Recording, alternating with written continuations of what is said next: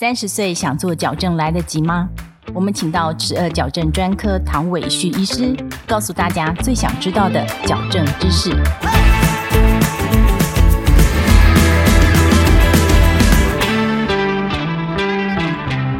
请问唐医师，三十岁牙齿矫正会遇到什么问题呢？不管你是十几岁、二十岁、五十岁，这都是属于叫做成人的齿颚矫正。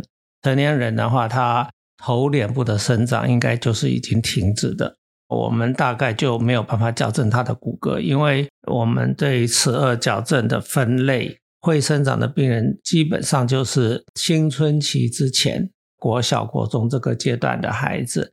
另外的话，只要是生长停止了，牙齿也全都换成是成人牙，那就是另外一种治疗。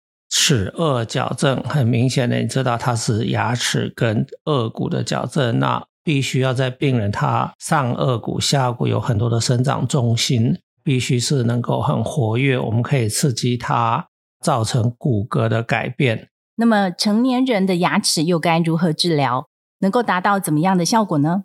成年人的话，他是不会生长，所以我没有办法矫正他的骨骼。假设一个病人他是龅牙。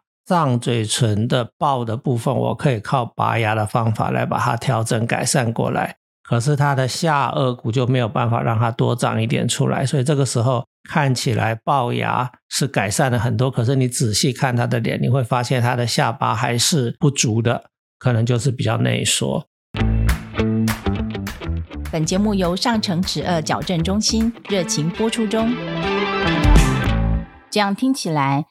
矫正还是要在成长期尽早处理，效果会比较好。如果希望给成年人得到更大、更好的改变，主要是在讲脸型的部分的话，建议他可能要配合医美来做加强。三十岁矫正完的牙齿跟一般小朋友，其实我们最后要达标的要求都是一样的。譬如说他的齿列的排整，还有他的上下牙齿的咬合。最重要的话就是我们要有维持器，让它治疗之后的结果能够维持的长长久久。谢谢唐医师的分享。如果你喜欢我们的节目，欢迎到各大 Podcast 平台给我们好评。十二矫正大师讲堂，我们下一集见，拜拜。